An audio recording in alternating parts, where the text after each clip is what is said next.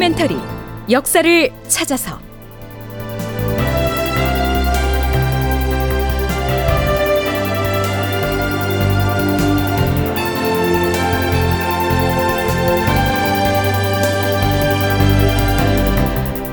제천이백삼십오 편 언관의 파상 공세에 왕권은 위축되고. 극본 이상남, 연출 황영선.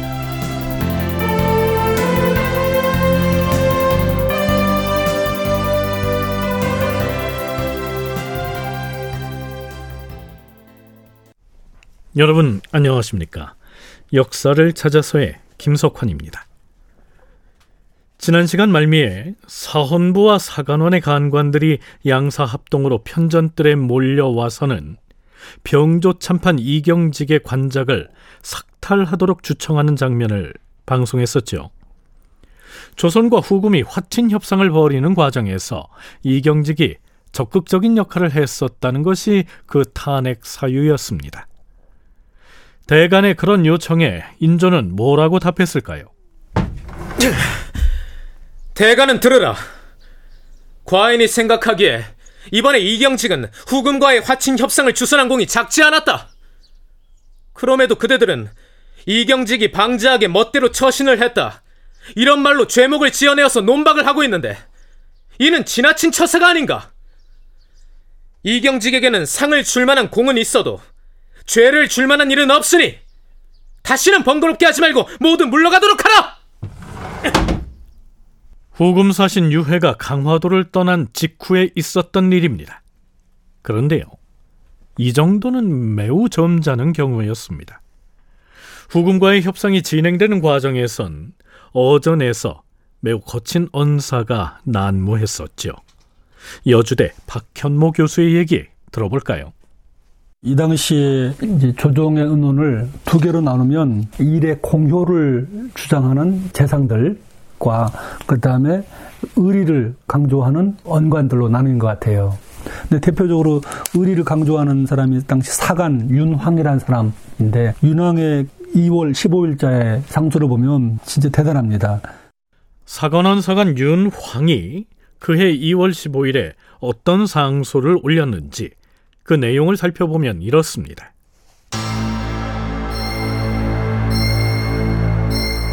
오늘 후금 오랑캐와 화친을 한 것은 표현은 화친이라고 하지만 실제로는 항복이옵니다. 전하께서는 간신들의 계책에 현혹되어서 공의를 배격한 채 굴복하시었어! 오랑캐의 사신을 친히 접견하셨사옵니다. 오랑캐 사신의 거만하고 무례한 모욕이 도를 넘었는데도 전하께서는 부끄러운 줄도 모르고 태연자약하셨으니 신은 통곡을 이기지 못하겠사옵니다.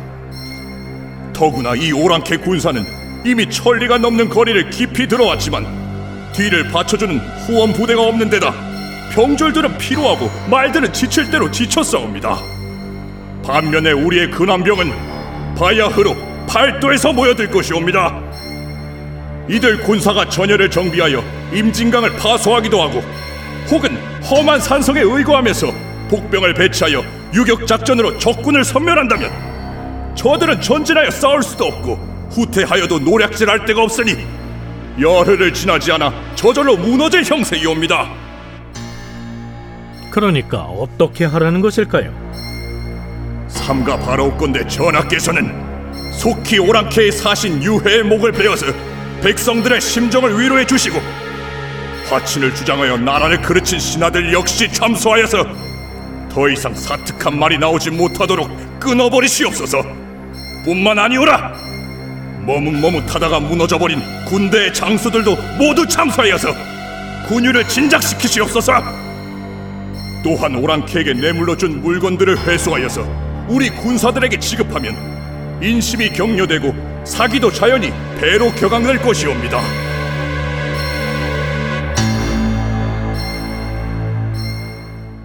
자, 상소의 내용이 거침이 없다 못해 살벌하기까지 하죠.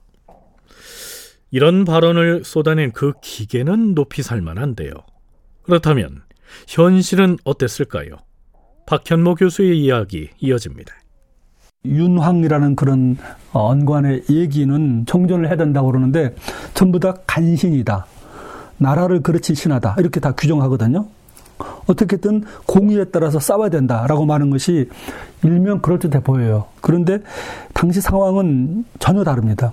우선 충청, 전라, 경상도의 병사들이 서쪽으로 올라와서 임진강의 수비를 도우라고 왕의 명령을 했지만 장수들이 한 명 따르지 않습니다. 올라오지 않아요. 또 그 임진강과 한강에 군사 식량이 떨어져 가지고 십일이면 다 끝난다고 돼 있어요. 그러니까 도저히 싸울 수 없는 상황인데도 계속 공의와 대의만을 얘기하고 있는 거죠. 도승진은 들라! 예, 전하. 도승지 홍서봉 들었사옵니다. 승정원에서는 윤왕의 이 상소문을 어떻게 읽었는가? 후궁과 맺은 화친을 항복이라고 했다. 이른바 이 항이라는 글자를 쓰다니 지극히 흉참스럽도다. 과인은 모르겠는데 어느 대목을 일컬어 항복으로 여기는가? 승정원에서는 승지들의 의견을 속히 취합하여 과인에게 고하라. 전하, 설령 상소에 사용한 어휘들이 맞지 않는 것이 있을지라도 한때의 격분에서 나온 것이지 다른 뜻은 없을 것이옵니다. 윤왕이 한 그 말들을 흉참하다고 하여 엄하게 힐책을 가하신다면 임금으로서의 넓고 큰 도량이 손상될까 두렵사옵니다. 항복이라는 것이 무엇인가? 무릎을 꿇고서 상대에게 스스로를 신이라고 낮추어 칭하는 것을 말하는 것이다.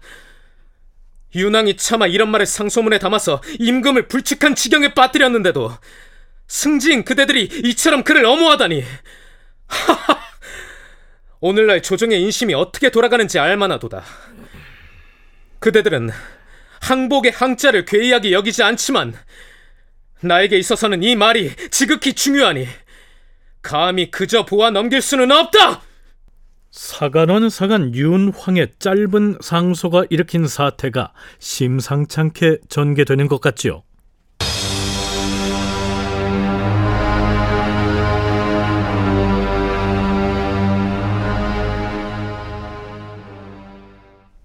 윤황의 상소에 대한 인조의 분노는 좀처럼 수그러들지 않습니다.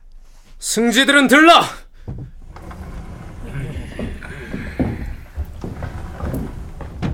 사관은 사간 윤왕을 이대로 용서할 수는 없다.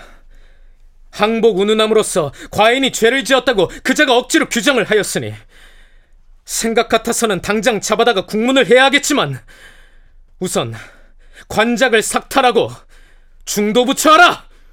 중도 부처란 죄인을 유배형에 처할 때 원도, 즉 멀리 떨어진 지방이 아닌 거주지에서 가까운 중도에 보내서 그곳 수령의 처치에 맡겨서 살게 하는 형벌이었다. 인조는 끝내 이 윤황을 유배형에 처함으로써 후궁과의 화친을 두고 국왕의 책임을 거론하는 조정의 여론을 잠재우려고 했을 텐데요. 국왕의 비서기관인 승정원의 승지들마저도 고분고분하지 않습니다. 전하, 윤황의 상소가 과격하기는 하지만 그는 나라에 대한 걱정과 분노로 병이 생겨서 스스로 언어 선택의 중용지도를 잃었던 것에 불과합니다. 그럼에도 주상전하께서는 전후에 걸쳐서 무리한 분부를 계속 내리셨사옵니다. 급기야는 그를 삭탈하라는 명령을 내리셨사옵니다. 주상전하, 윤황은 사관원의 사관, 즉 언관이옵니다. 언관으로 있으면서 쓴소리를 했다고 해서 임금으로부터 중벌을 받은 사례는 광해군 때에도 흔히 보지 못하던 일이온데 어찌 성군이신 전하께서 전에 없던 잘못된 일을 하실 수 있겠사옵니까? 신들은 전하의 명을 승봉할 수 없기에 감히 이렇게 봉환하옵니다. 승정원은 국왕의 비서기관이자 왕명의 출납을 담당하는 기관으로서 오늘날로 치면 대통령 비서실과 견줄만 하죠.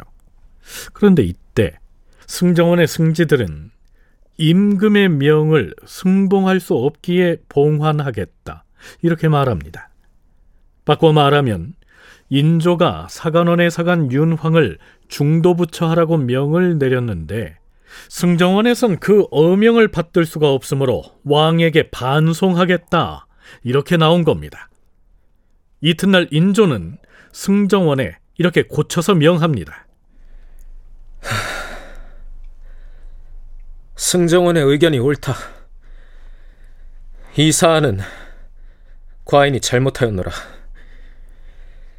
윤왕을 중도부처하라는 명은 거둘 터이니 채직만 하라. 채직만 하라, 즉 벼슬만 바꾸라고 어명을 고쳐내린 것이죠. 게다가 승지들에게 국왕 스스로의 잘못을 시인해야 했으니 인조의 체면이 말이 아니게 됐죠.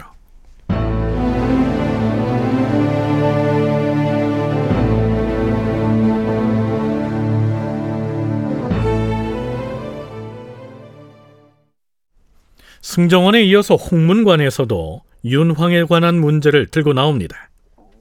전하, 오랑캐가 화친이란 말을 향기로 미끼로 삼았는데도 군신 상하가 그것을 깨닫지 못하였을 뿐만 아니라 항복한 장수를 두고는 신하의 절개를 잃지 않았다고 칭송을 하였으니 어찌 이럴 수가 있다는 말씀이옵니까?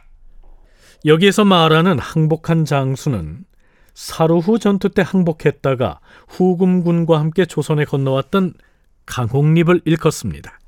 오랑캐의 사신 유해가 분란을 풀어줄 것이라고 여겨서 전하께서 그 자를 예를 갖춰 친히 접견을 하시었으니 이는 치욕이 아닐 수 없사옵니다. 어디 그뿐이옵니까? 금과 비단을 뇌물로 주고 임금의 동생을 볼모로 보내는 수치를 참으면서까지 개 돼지들에게 애걸을 하였으니 사간원 사간 윤왕이 온 나라가 굴복하였다라고 한 것이 당연하지 않사옵니까? 명칭은 화친이지만 실제로는 항복을 한 것이라는 말은 절대로 과격한 표현은 아니옵니다. 주상전하께서는 마땅히 윤왕의 강직함을 장려하는 것이 마땅한데도 도리어 흉참하다는 등의 말로 그를 배척하였으니 어진 신하를 대우하는 도리에 비추어 마땅히 이렇게 해서는 아니 되는 것이옵니다. 주상전하, 한마디 말이 나라를 망하게 한다는 사실이 불행하게도 현실로 다가왔으며 바른 선비가 입을 다물게 됨으로써 우리 조정의 강직한 기운이 꺾여 싸웁니다. 삼가 바라옵건대 전하께서는 생각을 바꾸어서 오랑캐와의 화의를 배척하여 단절하고 언로를 활짝 열어서 중직한 선비를 표창하고 군유를 밝혀서 흉적인 오랑캐를 소탕하시옵소서. 서강대 계승범 교수는 언론 삼 사에다 승정원까지 망라한 청요직 관리들이 이렇듯 경쟁적으로 격한 언사로 국왕을 공격하는 데에는 그렇게 할 만한 배경이 있었다고 설명합니다. 지금 명나라와 조선이 무슨 관계이냐, 이게 단순한 외교 관계를 넘어서 조선 왕조의 존재 이유, 조선 왕조의 국가 정체성 문제가 걸리는 거예요.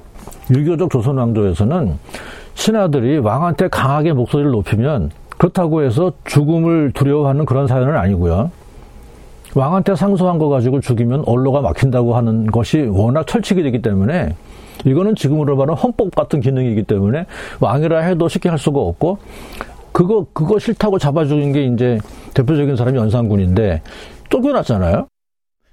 천한 오랑캐와 화친을 맺음으로써 명나라에 대한 사대의 의리를 훼손했다, 신하들이 이런 명분을 들고 나오는 데에야 아무리 왕이라고 해도 마땅히 배척할 구실을 찾기가 어려울 뿐만 아니라 언관에겐 마땅히 그런 쓴소리를 할 권리가 보장이 돼 있었다는 얘기입니다.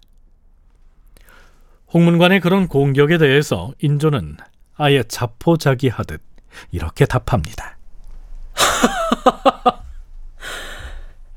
윤왕의 말은 지극히 놀라운 것인데도 그대들은 이처럼 그의 말을 칭찬하고 있으니 오늘날 조정의 인심을 짐작하기가 어렵지 않도다. 그대들은 모두가 유식한 사람들인데 천한 오랑캐에게 항복을 해버린 못난 임금을 섬겨야 하니 그 사실이 치욕스럽다, 이 말이 아닌가. 그러나 입을 모아서 과인만 책망하지 말고 그대들 각자가 자신은 몸과 마음이 얼마나 깨끗한지 스스로를 돌아보고 일단 물러가서 후일을 위하여 대비하라. 이렇게 말할 수밖에 없는 인조의 심정은 어떠했을지 조금은 이해가 가지요.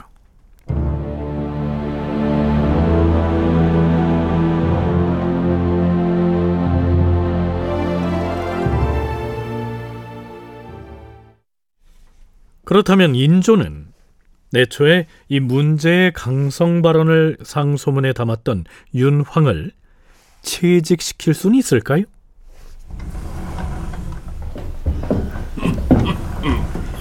네, 지금 편전으로 들어오는 두 사람은 사헌부의 장관인 대사헌 박동선과 사관원의 장관인 대사관 이목입니다. 전하, 윤황은 대간의 직책에 있으면서 화친을 주장하여 나라를 그르친 자의 죄에 대하여 분노하는 상소를 올린 것이옵니다. 그리하여 화친을 거부하고 오랑캐를 토벌할 것을 청하였던 것이옵니다. 그가 이른바 항복이라는 말을 쓴 것은 전하께서 오랑캐에게 굴복하는 것을 마음으로 달갑게 여겼다고 지적하는 것이 아니옵니다. 그의 본심을 따져보면 윤황은 충성과 분노에 격발되어서 사대 의리를 해치지 않아야 한다고 주장한 것이옵니다. 그렇사옵니다, 전하. 또한 홍문관의 신하들이 자신들이 생각한 바를 전하께 아는 것은 윤황을 두둔하기 위한 것이 아니라 언로를 넓게 열어서 우리 임금을 과오가 없는 대로 인도하고자 한 것이옵니다. 그런데도 전하께서는 도리어 엄한 비답으로 그들을 준절하게 꾸짖음으로써 신하들로 하여금 몸둘 바를 모르게 하시었사오니 이것이 어찌 성군으로서 아름다운 일이겠사옵니까? 삼가 바라옵건대 전하께서는 뇌정 같은 위험을 이만 거두시고 뉘우치는 뜻을 보이시옵소서. 뇌정 같은 위험은 내려놓고 뉘우치라, 이렇게 간언하고 있는데요. 뇌정은 천둥번개를 뜻하는 말이죠. 자, 조금 더 들어볼까요? 주상전하, 설령 윤황의 상소에 적당하지 않은 내용이 있었을지라도 그의 본심을 따져보면 단연코 그런 것이 없사옵니다. 그런데도 전하께서 엄한 비답을 내리시고 이어서 채직하라는 명까지 내리셨사오니 보고 듣는 이가 놀라지 않는 사람이 없사옵니다. 주상전하, 이것은 전하께서 대간을 대우하고 언로를 열어주는 도리가 아니옵니다. 채직하라는 명령을 환수하시옵소서. 알겠느니라. 아랜대로 조치할 것이다. 중도 부처 귀양을 보내려고 했다가 채직까지 물러났다가 결국엔 인조가 두 손을 들고 만 것이죠. 다큐멘터리 역사를 찾아서 다음 시간에 계속하겠습니다.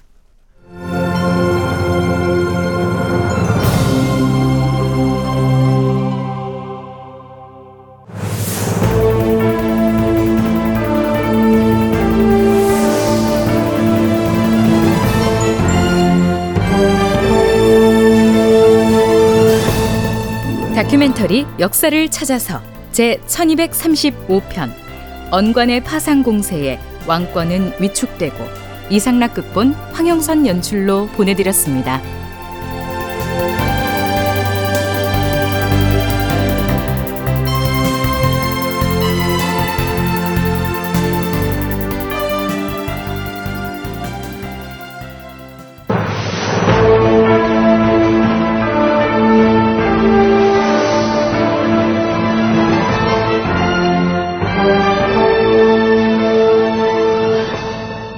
다큐멘터리 역사를 찾아서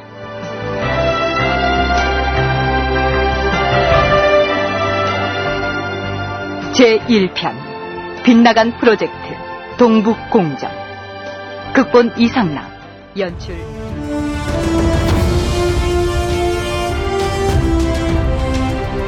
역사를 부정하는 민족에게 발전은 없습니다. 역사를 망각한 민족에게 미래는 없습니다.